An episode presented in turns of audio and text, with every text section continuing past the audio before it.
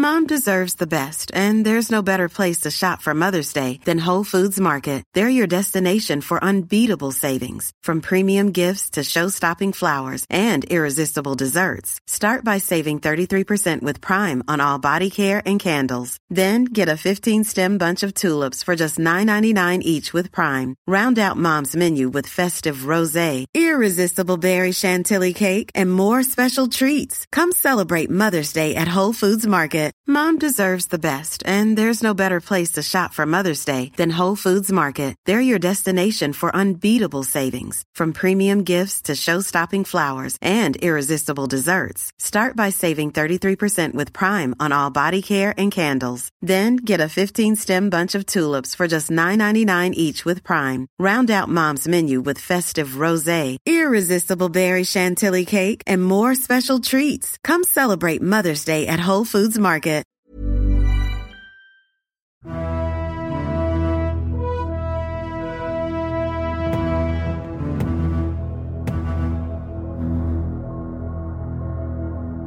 Hello and welcome, history friends, patrons all, to this new season of When Diplomacy Fails. I hope you're excited to be back. You should have listened to our previous State of the Podcast address by now, where I talked openly and honestly about the last few years and what it means for me, now Dr. Zach. In this episode, I'll be presenting 1956 to you and explaining how that PhD thesis series for patrons will work. We also announced in the last episode that the Age of Bismarck will be launching in 2024.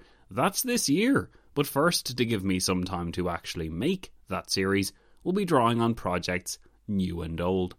Let's start with what is technically old for some of you, but which is brand new for most of you. Although you might know my business like justification for returning to 1956, how do you know if it's for you?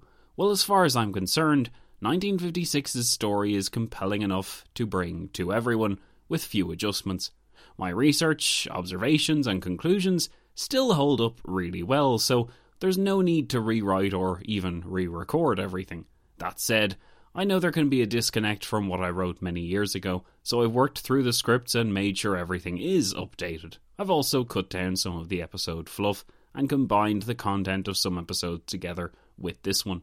You may also note that the older teaser episodes for 1956 have been deleted, which should keep things nice and tidy. Just because you'll be hearing from past Zach rather than current Dr. Zach in the 1956 series, don't think I won't be eager to hear what you think.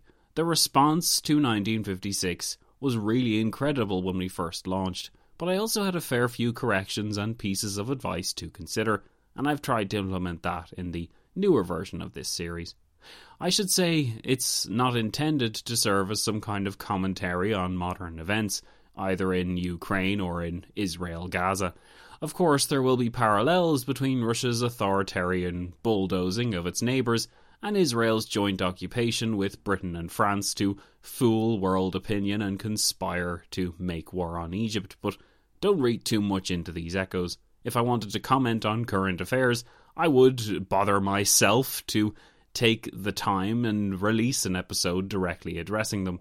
But let's try and have a break from the bleakness that is these current events, shall we? And if that brutal honesty doesn't dispel the conspiracy theories, I don't know what will. But I will enjoy returning to this era, since I believe 1956 serves as a fascinating window into a dangerous, dynamic Cold War world. This is all to say, I'm not shoving content at you from the When Diplomacy Fails reject pile, so I hope you won't stay away simply because 1956 isn't, strictly speaking, new. There's a lot to sink our teeth into here, and if you're interested, I hope you'll listen further to the rest of this episode to see what's in store. So, the story of 1956 begins for us in New York's Times Square, where in the final minutes of 1955, 400,000 eager faces focused their gaze on the roof of the Times Tower. At 20 seconds to midnight, a ball of electric light was lowered ever so gradually from the top of the flagpole. The plan, as everyone expected, was for this magnificent contraption to become illuminated just at the right time, to signal the fact that the new year of 1956 had arrived. With eight seconds left on the clock, though, it was clear something was wrong. A faulty circuit breaker cut out the power to the display, and just as the crowds were reaching the apex of their cheering, darkness covered the tower and the awaiting crowd. A stunned gasp was let out, followed by a disappointed groan, and it wasn't until 15 minutes into 1956 that the lights welcoming the new year were restored and the technological marvel was lit up for all to see. The moment had descended into something of a farce, but the cheering went up nonetheless. Hopefully, this wasn't an omen for things to come. 150 miles north of Tokyo, during a Shinto ceremony at Yahiko Shrine, it wasn't farce but tragedy which characterized the proceedings, as a human stampede crushed to death more than a hundred unfortunate pilgrims. In Madrid, General Francisco Franco opened his New Year's address and his 18th year as Spain's dictator by insisting that the dangers that threaten the world are greater than ever. In London, Prime Minister Anthony Eden gave assurances that we shall be doing everything we can to reduce tension between the nations at every time and at every opportunity. London's Times newspaper noted the need for courage in the face of upcoming crises which were undoubtedly in store for us. Many miles from London, at the pulpit of Dexter Avenue Baptist Church in Montgomery, Alabama, Reverend Martin Luther King addressed parishioners with an encouraging message to the effect that there was no better way to begin the new year than with the firm belief in a powerful God. Mindful of the fact that a boycott of the city's buses were now entering its second month, King urged his congregation to remember that root of the Christian faith, that good would triumph over evil in the end. King concluded the message by encouraging his flock in their struggle against evil. God is able, King said. Don't worry about segregation, it will die because God is against it. The French knew a thing or two about segregation as well. In their troubled Algerian possession, the white French settlers enjoyed far greater rights and freedoms than the native population, and discontent had been bubbling over for some time, both here and in Morocco. The second last day of 1955 saw 20 rebels killed in one province of Algeria, while a French operation in a mountainous region of Morocco killed 50. If the European and Muslim populations could not find a way to live together in peace and mutual respect, commented the French premier, then they would be condemned to die together with rage in their hearts. Not too far from these scenes, in Egypt, a guest of the Egyptian ruler was Josip Broz Tito, who was wined and dined by Gamal Abdel Nasser, the Egyptian general turned statesman. Tito made clear in an annual message of his own, delivered from Cairo, that the people of Africa were striving to consolidate their independence, to govern themselves, while he condemned the so called civilizing mission of the Europeans as a smokescreen for imperialism and greed. Yet the Yugoslav leader ended on a positive note, opining that an era of peaceful settlement of international problems has set in. War is being repudiated as a means of solving disputes. Even Moscow was willing to talk of peace, as the Soviet Premier Nikolai Bulganin found it appropriate to declare during the course of his New Year's address that goodwill and mutual cooperation could make great progress towards putting an end to the Cold War. Later on in the evening of the 31st of December, Bulganin and party First Secretary Nikita Khrushchev hosted a lavish dinner party attended by over 1,200 guests. Gathering together in the Kremlin's humongous St. George Hall, food and drink heaved on the tables and moved freely among these leaders of Soviet society. Enthusiastic displays of dancing, of toasts in favor of peace, accompanied by stirring music, all characterized the proceedings. Thousands of miles away in Key West, Florida, President Eisenhower relaxed in less excited circumstances as he recuperated following his heart attack the previous September. On that day, the US stock market nosedived as $14 billion was wiped off the Dow Jones in hours, the worst day of trading since the outbreak of World War II. In spite of his four pack a day habit and the mistake of a doctor who believed the president's heart episode was only indigestion, Eisenhower survived, and he'd been instructed to take it easy by his doctor for the remainder of the year.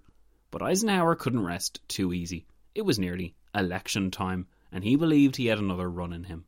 1956 was thus to be an important year for his political ambitions and the Republican Party he led. Eisenhower must therefore have hoped 1956 would be a comparatively quiet year in international affairs. If only he knew. Less than three years after the conclusion of the Korean War, the world remained in the grip of the two prominent ideologies communism on the one hand and capitalism on the other. While two ideological camps remained in place, the balance between them had endured some changes since 1945. The People's Republic of China definitively arrived. Western Europe's communist parties were becoming more marginalized, and decolonization was giving fresh opportunities to the Soviets and Americans in Africa and the Middle East to spread their message and influence around. In conflict with the notions of decolonization and fresh markets were the old ideas of empire, still clung to by the French in Algeria and the British just generally, not to mention the Soviets, which held much of Eastern Europe and Eurasia in an empire in all but name. While the decade of the 50s had been opened by the Korean War, and the Cold War had seemingly come into view with that conflict, the rest of the decade often receives scant attention in favour of the more heated events of the 60s, like the Cuban Missile Crisis, the Kennedy assassination, the Civil Rights Movement, and the intensification of the Vietnam War, while the Soviets were distracted by revolutionary events in Prague in 1968. The narrative usually presented is that the 1950s represented a somewhat drab interlude between the heroic resistance of the 40s and the vibrant protest movements of the 60s. Even the wars which were fought, such as Korea between 1950 to 53, ended unsatisfactorily. If this is true, then 1956 is a year which stands out defiantly from this easy classification as a period of time lit up with revolution genuine political change, political and military humiliation, grand conspiracy, and terrible, bitter tragedy. It stood out to me as a watershed moment, both in the history of the Soviet Union and in the British perception of itself on the world stage. The cynical base upon which Soviet power was built was exposed. Upon brute military force alone would the Eastern satellites be kept in line. Similarly, the scales fell from the eyes of the British government when they were made painfully aware of their helplessness in the face of American economic coercion. The British Empire, for this reason, is often marked as ending once and for all in 1956, while it had ended for all practical purposes with the release of India. But 1956 was arguably the moment when the bipolar reality of world affairs was bitterly accepted. A decade and a half later, British policy reorientated itself in its successful application to the European Union, or what would become the European Union. As Winston Churchill had always hoped, Britain could lead the third group of the world by empowering and partaking in deals and agreements with its European neighbours. The EU application represented the culmination of this policy, but the Suez Crisis was also the moment that this European bubble burst, but in a different way. Britain and its European friends would not be able to pursue aggressive independent policies without consulting their American allies first, especially when the consequences of such actions impacted everyone and drew attention away from other crises.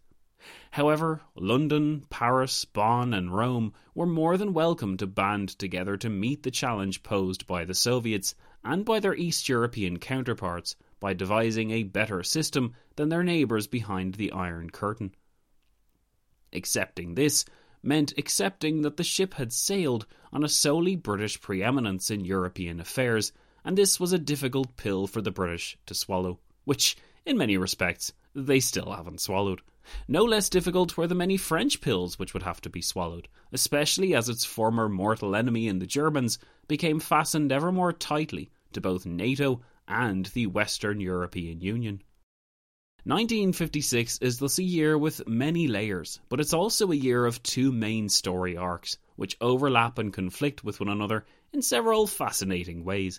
It is my task to unwrap this year and bring its figures, events, and issues to you. I want you to grasp why it mattered, and above all, I want you to be interested and captivated by what goes on in the next 30 something episodes. If you like your 20th century history, if you like your Cold War history, if you like your obscure diplomatic history, then 1956 is the series for you.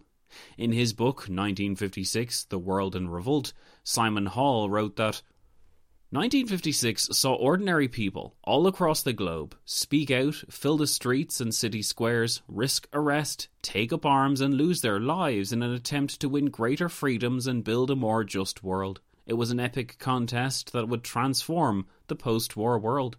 High time, then, that the story of this remarkable year was told in full.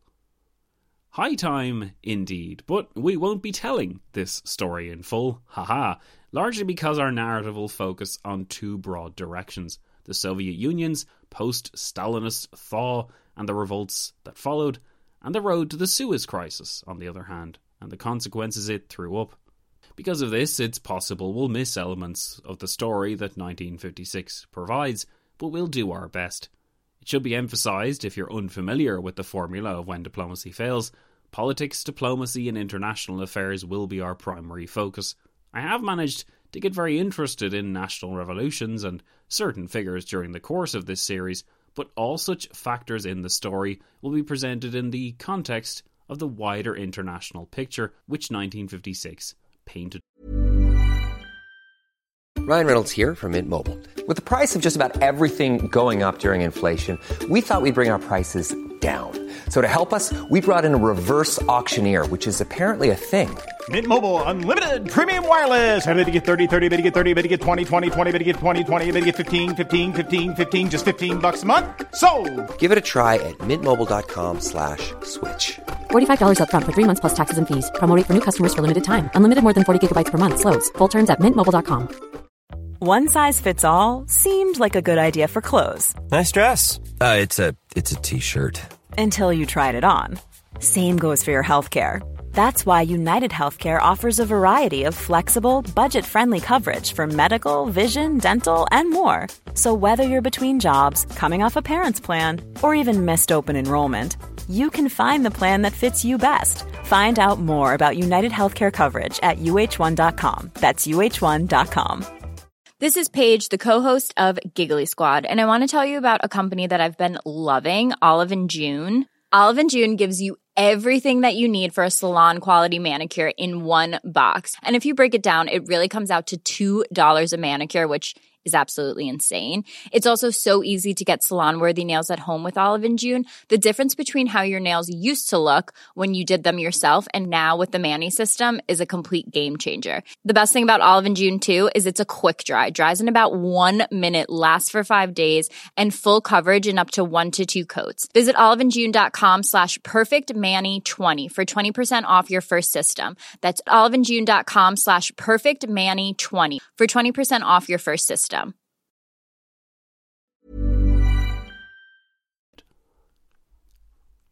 To begin with, in February 1956, the Soviet Union's leading figure Nikita Khrushchev delivered a speech in which he denounced much of what Joseph Stalin had done, and he criticized heavily the concept of a cult of personality. Stalin, for the record, had built around himself a cult of personality so multi layered and all consuming, but on the other hand, so ridiculous and nauseating, that it had come to dominate his life and rule.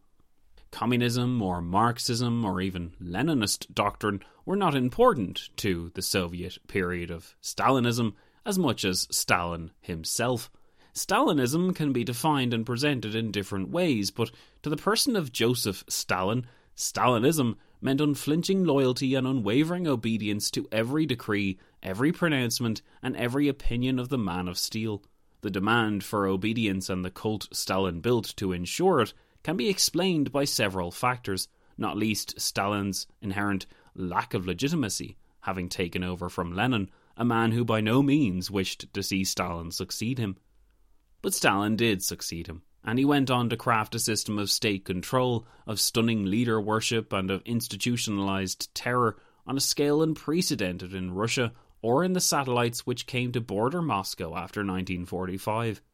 Stalin's legacy was akin to a bear that Khrushchev would have to wrestle with, and because even as Khrushchev believed it was necessary to take apart the worst excesses of what Stalin had made, Khrushchev did want to preserve those parts of the system which enabled the Soviet Union to keep its satellites in check and maintain a hold on the mantle of superpower, regardless of the consequences, while policing its own people in the name of the greater good. As you could probably expect, this proved an impossibly difficult balancing act. Khrushchev, much like every other figure who was forced to succeed a formidable predecessor, stumbled, contradicted himself, and would ultimately be forced out of power by his underlings and rivals. This is because while Khrushchev appreciated the difficulties and dangers in denouncing the cult of Stalin while attempting to hold on to its fruits, he was unable to devise a solution to the question of what would happen if the reformist message, the policy of de Stalinization, the thaw, or whatever else it was called, provoked within the Soviet system a backlash of unprecedented passion and anger. Khrushchev, to put it bluntly, was not prepared for the consequences of his own actions, as events in both Poland and Hungary would demonstrate.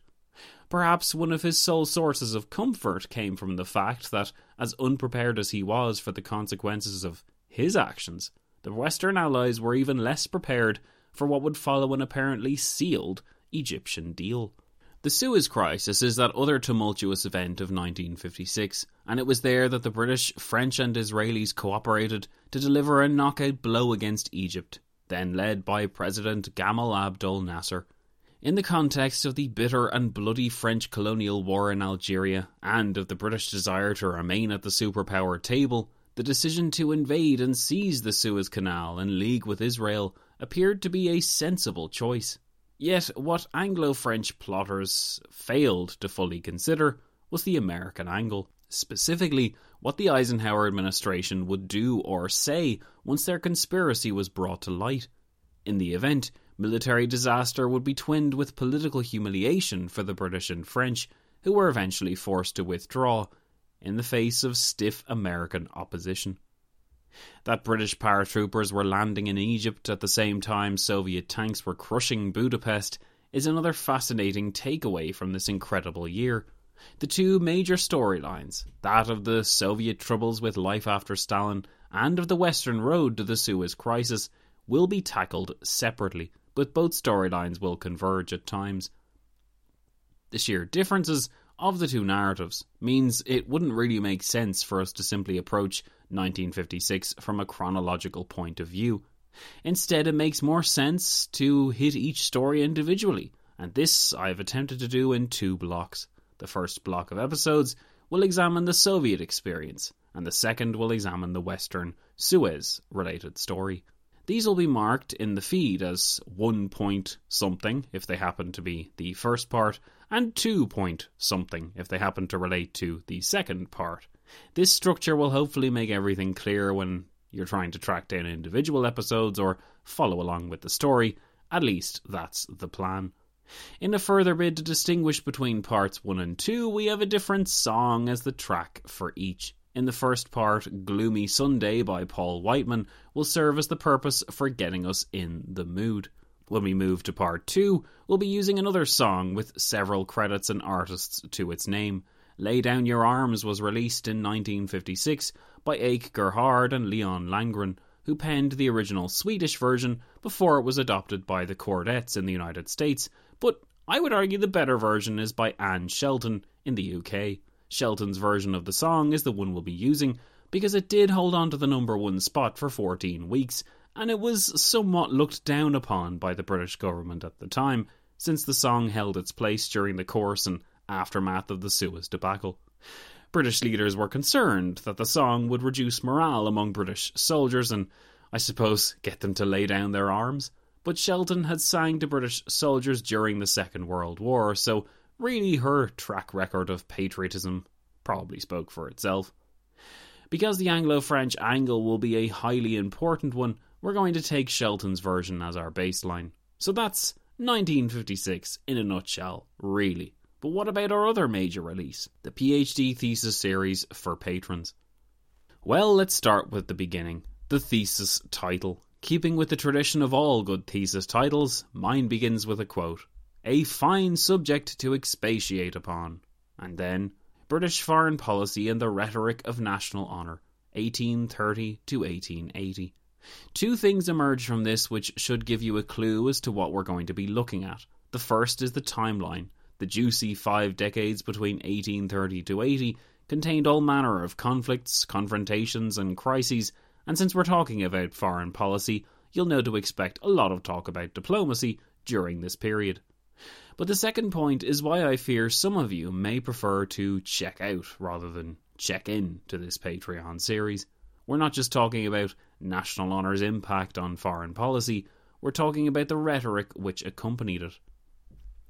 In other words, my focus isn't just that national honour was a really important issue that had a major impact on British thinking and policy, I also suggest contemporaries were aware of this importance. They knew national honour was highly valued by the people, the politicians, and the press, and many of these contemporaries attempted to use national honour to their advantage by making use of certain arguments, phrases, and terms. This use of language is where the rhetoric of honour comes in. Rhetoric comes in many forms, of course, but we have to remember that 50 year period, since this was a time of great change, both in how parliamentary speeches were performed and delivered, and perhaps most importantly, the position of the newspaper press.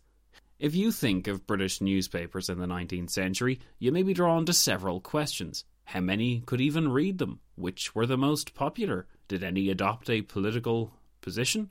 All reasonable questions, which we will touch on, but of most importance to me was how the press treated national honour. Did they try to use national honour to argue for a certain policy, for instance, like war? Did it pressure the government in its use of national honour, or did it pressure the opposition? What tangible impact could this usage of national honour be said to have had?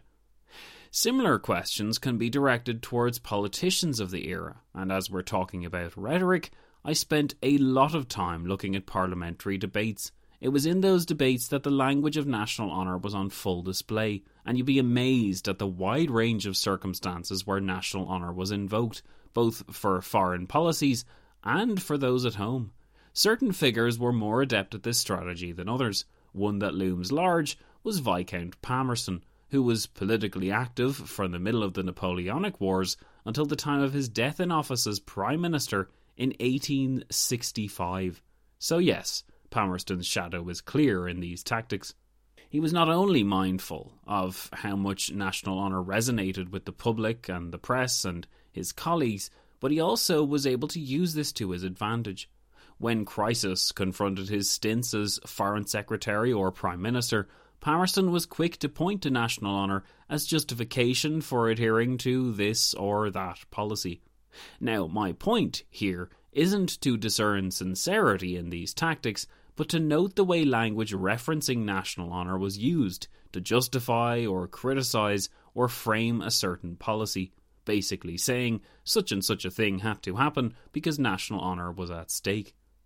Another example was Benjamin Disraeli, who you may remember from our examination of the Russo Turkish War all the way back in Britain Goes to War. By that point of the late 1870s, Palmerston was long gone, but his long shadow was ever present, and Disraeli seems to have drawn inspiration from the old master in how he crafted Britain's response to that conflict. Disraeli provided a new gloss to national honour at this time, bleating about British prestige in similar language to how Palmerston had pontificated about national honour.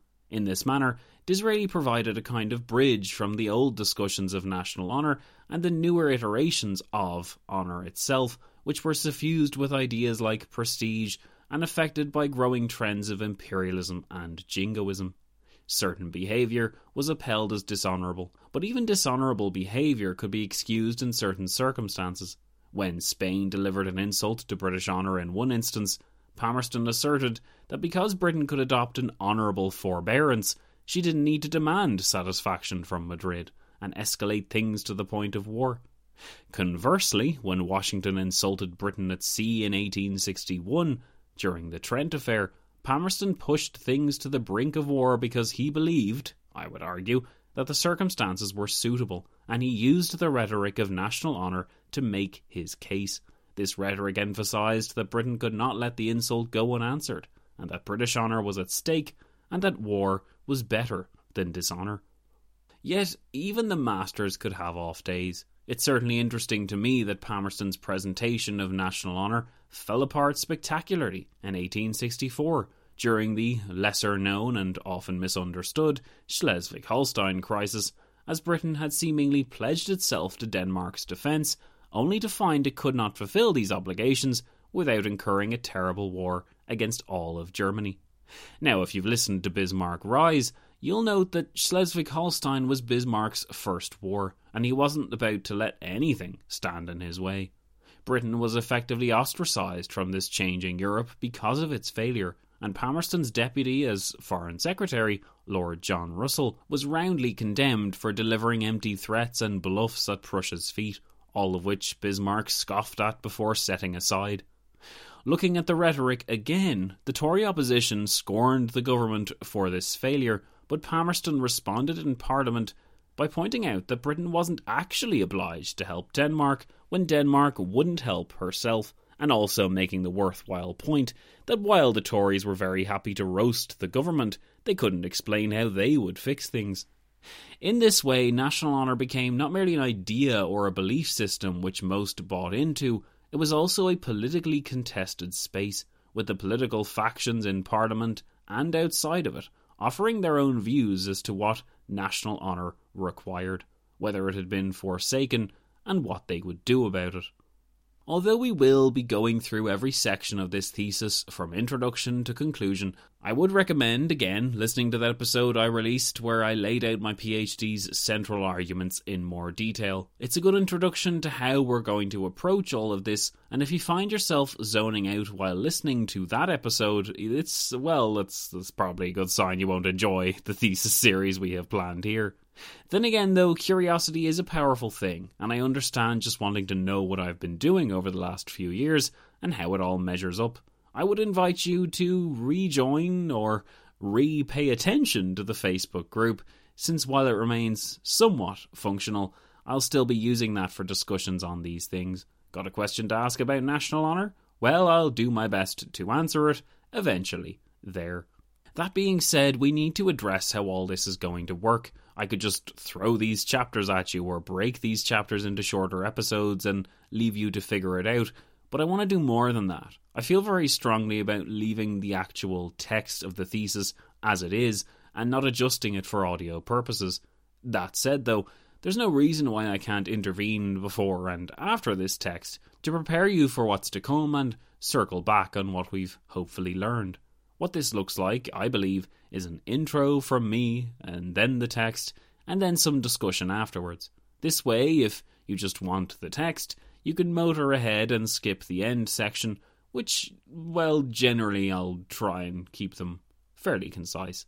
With regards to the text of the thesis, though, I should emphasise again that this thesis wasn't designed to be read aloud like this. By doing so, you'll likely miss the quotes I've inserted, and you'll certainly miss the footnotes, which will provide more context, further reading, and occasionally fascinating excerpts of speeches which couldn't be included in the original text due to word count.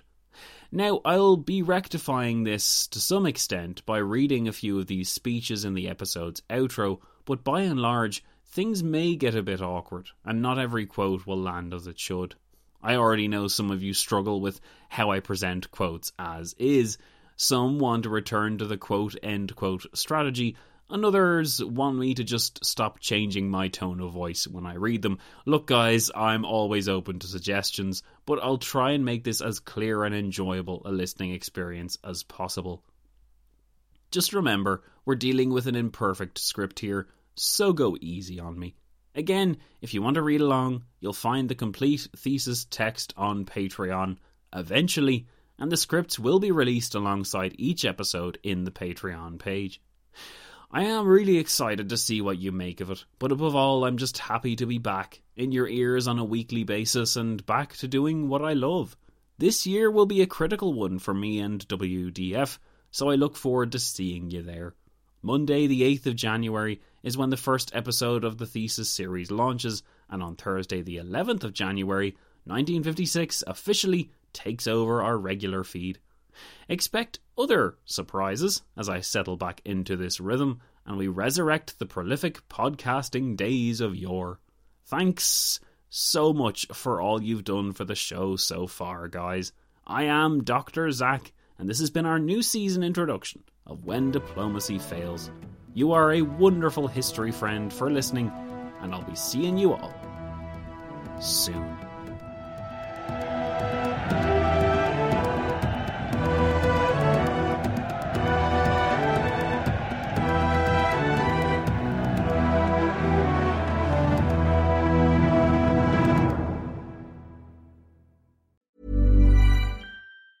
Even on a budget, quality is non-negotiable. That's why Quince is the place to score high-end essentials at 50 to 80% less than similar brands. Get your hands on buttery soft cashmere sweaters from just 60 bucks, Italian leather jackets, and so much more. And the best part about Quince, they exclusively partner with factories committed to safe, ethical, and responsible manufacturing. Elevate your style without the elevated price tag with Quince. Go to quince.com slash upgrade for free shipping and 365-day returns. Even when we're on a budget, we still deserve nice things. Quince is a place to scoop up stunning high-end goods for 50 to 80% less than similar brands. They have buttery soft cashmere sweaters starting at $50, luxurious Italian leather bags, and so much more. Plus, Quince only works with factories that use safe, ethical, and responsible manufacturing. Get the high-end goods you'll love without the high price tag with Quince. Go to quince.com slash style for free shipping and 365-day returns.